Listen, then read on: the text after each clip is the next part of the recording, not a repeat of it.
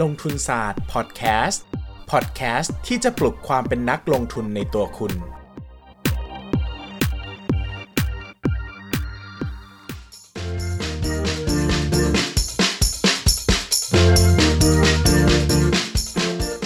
สวัสดีครับ ยินดีต้อนรับเข้าสู่รายการลงทุนศาสตร์พอดแคสต์รายการที่จะชวนทุกคนมาพัฒนาความรู้ด้านการเงินและการลงทุนไปด้วยกัน วันนี้นะครับกลับมาอยู่กับ episode ที่ 77 ในหัวข้อที่เราจะมาคุยกันว่า ธุรกิจแบบไหนกำไรโตดี หุ้นแบบไหนกำไรโตดีนะครับวันนี้ก็จะเป็นพูดเชิงความรู้วิชาการสักหน่อยนะครับดังนั้นเนี่ยอาจจะยากนิดนึงนะครับหรือว่าใครมีกระดาษจดก็อาจจะจดไว้ช็อตโน้ตไว้นิดหน่อยในมือถือก็ได้นะครับเป็นไอเดียเป็นภาพนะครับ ในเชิงบัญชีเนี่ยนะครับในเชิงบัญชีเนี่ยก็จะมีมันก็จะมีบัญชีหลายแบบเนาะมี financial accounting นะครับก็คือบัญชีการเงินก็คือบัญชีที่เขาต้องทำส่งสัมภาระทำส่งตลาดหลักทรัพย์ อย่างนี้ทำส่งให้นักลงทุนอ่านนะครับอีกอันหนึ่งที่ใช้กันเยอะเหมือนกันก็คือ managerial accounting นะครับหรือบัญชีบริหาร บัญชีบริหารเนี่ยคือเน้นทำเพื่อนำมาใช้ในการบริหารงานในองค์กร ซึ่งหัวข้อหนึ่งที่มีประโยชน์มาก ๆ ก็คือการดูว่าธุรกิจไหนหรือว่าลักษณะกิจการแบบไหนที่จะมีโอกาสที่กำไรจะเติบโตเยอะ ๆ นะครับ ก่อนอื่นต้องขอพูดถึงพื้นฐาน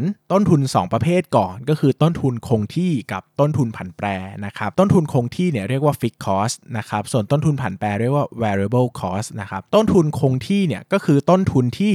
คงที่อยู่แบบนี้นะครับไม่ว่า ปริมาณการผลิตหรือปริมาณการจำหน่าย เปลี่ยนไปอย่างไร ต้นทุนนี้ก็ยังใกล้เคียงเดิมนะครับหรือเปลี่ยนแปลงน้อยมาก เช่น เรามีโรงงานนะครับก็ต้องมีจ่ายค่าเสื่อมโรงงานนะครับมีค่าเสื่อมโรงงานค่าตัดจำหน่ายนะครับค่าเสื่อมโรงงานเนี่ยไม่ว่าจะเปิดหรือจะปิดจะผลิตมากผลิตน้อย ก็ยังจะต้อง ก็ต้องตัดค่าเสื่อมเท่าเดิมนะครับหรือว่าค่าแรงผู้บริหารนะครับค่าค่าแรงพนักงานเนี่ยส่วนใหญ่ก็ค่อนข้างเป็น fixed cost ก็คือ ไม่ว่าลูกค้าจะเยอะจะน้อยก็ต้องจ่ายเงินเท่าเดิม นะครับหมายถึงไม่ว่าจะเกิดอะไรขึ้นก็ต้องจ่ายเงินเท่าเดิมยกเว้นว่าจะขยายงานเยอะๆแบบนี้ต้องจ้างคนเพิ่ม แต่มันก็ต้องเป็น stage ที่ค่อนข้างไกลนะครับดังนั้นเนี่ยพวกค่าแรงพนักงานนะครับค่าอาคารสถานที่ค่าอุปกรณ์ต่างๆ ค่าใบอนุญาต ค่าสิทธิ์แฟรนไชส์ส์พวกนี้ถือว่าเป็นฟิกคอสนะครับก็คือเป็นต้นทุนคงที่ไม่ว่าจะขายดีขายไม่ดีก็ต้องจ่ายเท่าเดิมนะครับในขณะที่อีกตัวหนึ่งคือ variable cost นะครับหรือต้นทุนผันแปร ต้นทุนตรงนี้จะผันแปรไปตามกิจกรรมของธุรกิจนั้นเป็นหลักเช่น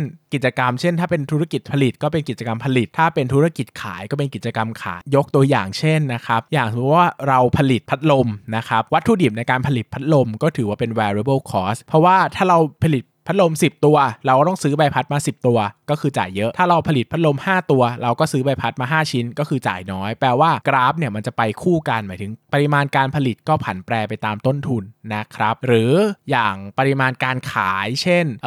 บริษัทขายประกันนะครับ ค่าคอมมิชชั่นของพนักงานก็ถือว่าเป็น variable cost เพราะว่าขายมากก็จ่ายมาก ขายน้อยก็จ่ายน้อย เป็นไปตามสิ่งที่เรียกว่าพฤติกรรมของธุรกิจนะครับหรือว่าเป็นไปตามลักษณะของการประกอบธุรกิจเป็นหลักงั้นต้องแยกนะครับไอ้ค่าแรงที่เป็น fixed cost คือจ่ายทุกเดือนเนี่ยก็คือเป็นต้นทุนคงที่ แต่ตัวค่าแรงที่เป็นจ่ายตามกิจกรรมที่ทำเช่น OT นะครับหรือว่าตัวของค่าคอมมิชชั่นนะครับค่าล่วงเวลาค่า incentive ต่างๆ อันนี้ก็ต้องถือว่าเป็นต้นทุนผันแปรนะครับต้นทุนผันแปรหลักๆเนี่ยส่วนใหญ่ก็จะเป็นพวกวัตถุดิบสินค้าเป็นหลักนะครับอย่าง CPO นะครับ 7 e เ e ่ e เลเว่นเนี่ยขายไส้กรอกได้ 1 ชิ้นนะครับต้นทุนก็คือไส้กรอก 1 ชิ้น ขายไส้กรอกได้ 10 ชิ้น ต้นทุนก็เป็นไส้กรอก 10 ชิ้นนะครับมันก็มีความผันแปรแบบนี้ต้นทุนวัตถุดิบต่างๆ ที่ซื้อมาขาย อันนี้ก็ถือว่าเป็นต้นทุนผันแปรนั่นเองนะครับคราวนี้นะครับธุรกิจที่มีโอกาสที่กำไรจะเติบโตสูงมากๆเลยต้องเป็นธุรกิจที่มี degree of leverage สูงนะครับก็คือเป็นธุรกิจที่ส่วนใหญ่นะครับต้องเป็นต้นทุนผันแปร น้อยๆนะครับแล้วก็ต้นทุนคงที่เยอะๆนะครับแล้วก็จุดที่มีโอกาสการเติบโตของกำไรดีที่สุดเนี่ยก็คือช่วงที่อยู่ในใกล้จุดคุ้มทุนนะครับยกตัวอย่างเช่นนะครับสมมุติผมบอกว่าพัดลมนะครับต้นทุน 50 บาท ขาย 100 บาทใช่ไหมครับถ้าเราขาย 1 ตัวก็กำไร 50 บาท ถ้าเราขาย 2 ตัวก็กำไร 100 บาท 3 ตัวก็กำไร 150 ก็คือต้นทุนกับกำไรมันก็จะล้อกันไปใช่ไหมครับ หมายถึงว่าขายมากก็กำไรมากขายน้อยก็กำไรน้อยอัตรากำไรเนี่ยจะค่อนข้างคงที่ก็คือ 50%นะครับแต่สมมุติว่าเราเปิดร้านนวดสปานะสมมุตินะอันนี้เป็นพูดยกตัวอย่างง่ายๆนะครับต้นทุนต่อเดือนอะเราอยู่ที่ 50 บาทนะครับสมมติรวมทุกอย่างแล้วตีกลมๆมา 50 บาทนี่เป็นตัวเลขสมมุตินะครับถ้าลูกค้าเข้ามา สมมติว่าลูกค้าเข้ามาใช้บริการ 100 บาท แล้วก็กำไร 50 ก็คือกำไร 50%ใช่ไหมครับ แต่ถ้าลูกค้าเข้ามา 150 บาท เราก็ได้กำไร 100 บาทเลยนะ ใช่ไหมเพราะต้นทุนมันคงที่เท่าเดิม แปลว่าเราได้กำไร 63%แต่ถ้าลูกค้าเข้ามา 250 บาท เราได้กำไรตั้ง 200 บาท อันนี้กำไร 80%นะครับแต่ในทางตรงข้ามนะครับ ถ้าลูกค้าเข้ามา 40 บาท เราก็ขาดทุน 20%ลูกค้าเข้ามา 25 บาท แล้วก็ขาดทุน 50%หมายถึงว่าขึ้นก็กำไรเยอะ ลงก็ขาดทุนเยอะนะครับ เพราะว่าต้นทุนมันเป็น fixed cost มันไม่ผันแปรไปตามกิจกรรมของธุรกิจกิจกรรมของการผลิตกิจกรรมของการขาย ดังนั้นธุรกิจพวกนี้นะครับถ้าเป็นในเชิงหุ้นหรือการลงทุนเนี่ยหุ้นกลุ่มนี้จะเซ็กซี่มากๆ หรือน่าสนใจมากๆ ในช่วงที่ใกล้จุดคุ้มทุนนะครับธุรกิจที่มี asset เยอะๆนะครับหรือมีสินทรัพย์เยอะๆก็เช่น ธุรกิจโทรคมนาคมนะครับพวกนี้ต้องซื้อเสาสัญญาณ ซื้อใบอนุญาตเป็นหมื่นล้านนะครับ มีธุรกิจโรงพยาบาลนะครับ ธุรกิจโรงแรมนะครับ ธุรกิจสายการบิน ธุรกิจอะไรก็ตามที่มันต้องมีสิ่งปลูกสร้างเยอะๆนะครับ มันต้องมีสินทรัพย์คงที่เยอะๆนะครับ แบบนี้เนี่ยยิ่งใกล้จุดคุ้มทุนเท่าไหร่ อัตรากำไรจะเติบโตดีมากนะครับ ยิ่งผ่านจุดคุ้มทุนมาแล้วแล้วเป็นขาขึ้นเนี่ยกำไรบางทีมันโตจากอัตรา net profit margin 10%เป็น 12 15 20นะครับในทางตรงกันข้ามนะครับธุรกิจที่เป็นฟิกน้อยๆนะครับ เช่นธุรกิจค้าปลีกที่ รายได้ขนาดใหญ่แล้วนะครับ หมายถึงว่าต้นทุนคงที่มันไม่ได้มันไม่ค่อย significant กับกำไรแล้วนะครับ หรือว่าธุรกิจซื้อมาขายไปนะอะไรแบบนี้นะครับ ก็ส่วนใหญ่แล้วเนี่ยกำไรของมันเนี่ยจะค่อนข้างคงที่ก็คือหมายถึงว่าอัตรากำไรเนี่ยจะค่อนข้างใกล้เคียงเดิมเลยนะครับ ถ้าไปดู CPO เนี่ยนะครับหรือว่าดูหุ้นพวกค้าปลีกทั้งหลายเนี่ยการเติบโตของรายได้เนี่ยไม่ค่อยส่งผลกับอัตรากำไรสุทธิเท่าไหร่นะครับยกเว้นว่าโอเคจะ product mix หรือสัดส่วนรายได้เนี่ยจะมีกำไรขั้นต้นมากขึ้น หรือว่าจะไปควบคุมค่าใช้จ่ายในการขายและบริหารลดลงนะครับเพราะว่าเมื่อธุรกิจค้าปลีกมีขนาดใหญ่มากๆ แล้วเนี่ยตัวของ Fix Asset เนี่ยถ้าเทียบกับเป็นรายได้รวมเนี่ยมันจะไม่เยอะนะครับหมายถึงว่าตัวต้นทุนคงที่กับต้นทุนผันแปรเนี่ยมันขึ้นมาสู่สีกัน หรือว่าต้นทุนผันแปรอาจจะชนะไปไกลแล้วนะครับแบบนี้ก็จะกลายเป็นว่าตัวการระเบิดของกำไรเนี่ยก็จะไม่ค่อยเกิดขึ้นนะครับดังนั้นเนี่ยธุรกิจที่อัตราการเติบโตของกำไรดีๆเนี่ยมักจะเป็นช่วงที่ใกล้ ๆ กับจุดคุ้มทุน ดังนั้นต้องระวังนะครับเพราะว่า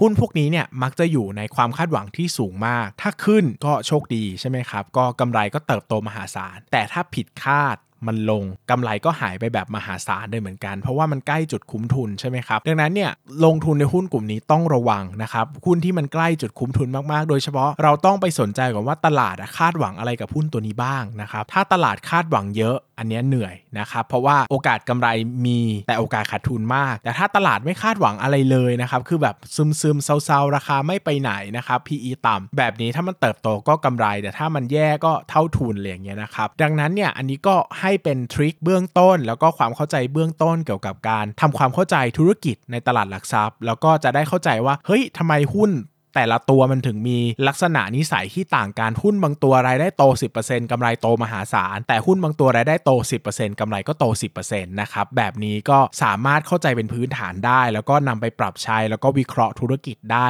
เหมือนกันนะครับ โอเค วันนี้ขอตอบคำถามจากทางบ้านอีกนิดหน่อยนะครับเอ่อ ถ้าเงินบาทอ่อนมีผลต่อการลงทุนในกองทุนรวมต่างประเทศ และแนวโน้มกองทุนรวมต่างประเทศ ในโซนที่ได้ผลดีและแย่ครับ โดยปกติเนี่ย กองทุนรวมต่างประเทศส่วนใหญ่เขาจะประกันค่าเงินไว้นะครับสัก 80%บวกลบนะครับอันนี้ต้องไปอ่านนโยบายการลงทุนก่อนนะครับว่าตัวนโยบายของเขาเนี่ยมีการประกันค่าเงินไว้อย่างไรบ้างนะครับถ้ามันประกันความเสี่ยงไว้ร้อยเปอร์เซ็นต์นะค่าเงินจะอ่อนจะแข็งก็ไม่ค่อยมีผลต่อ performance ของการลงทุนเท่าไหร่นะครับดังนั้นหมายถึงถ้าค่าเงินอ่อนเนี่ยแล้วเราคิดว่ามีโอกาสที่จะแข็งขึ้นในอนาคต แต่เราอยากลงทุนในต่างประเทศนะครับก็ให้แนะนำซื้อกองทุนที่ประกันความเสี่ยงเรื่องค่าเงินไว้แต่ถ้าเราเห็นว่าค่าเงินมันแข็งแบบแข็งมากๆนะครับแล้วก็ มีโอกาสจะอ่อนในอนาคตนะครับแล้วก็ซื้อแบบไม่ประกันความเสี่ยงหรือประกันความเสี่ยงน้อยก็ได้ เพราะว่าตอนที่ซื้อมันถูกไงเงินเรามันแข็ง แต่พออนาคตถ้ามันอ่อนเราขายกลับ เราก็ได้กำไรค่าเงินด้วยนะครับดังนั้นเนี่ยก็สามารถดูเรื่องของนโยบายการประกันความเสี่ยงของค่าเงินได้นะครับแต่โดยทั่วไปเนาะกองทุนรวมต่างประเทศเนี่ยประกันความเสี่ยงไว้เกือบหมดแหละเพราะว่าเขาอยากให้เราโฟกัสที่การลงทุนมากกว่าการเก็งกำไรค่าเงินนะครับดังนั้นเนี่ยก็ศึกษาได้ในแบบสรุป ข้อมูลกองทุนรวมนะครับหรือว่าหนังสือชี้ชวนก็จะมีอธิบายไว้ละเอียดหรือถ้าขี้เกียจอ่านนะครับก็โทรไปถามบลจได้เลยว่าประกันความเสี่ยงหรือเปล่าก็ง่ายดีให้เขาตอบนะครับโอเคสำหรับวันนี้นะครับก็น่าจะได้เนื้อหาใจความประมาณหนึ่งวันนี้อาจจะยากนิดหน่อย แต่คิดว่าพอเป็นไอเดียนะครับวันนี้ไม่ได้พูดลงอินดีเทลมาก แต่ก็คิดว่าน่าจะนำไปปรับใช้ได้ในหลาย ๆ ส่วนนะครับสำหรับวันนี้ก็ขอบคุณทุกคนมากเลยครับ สวัสดีครับ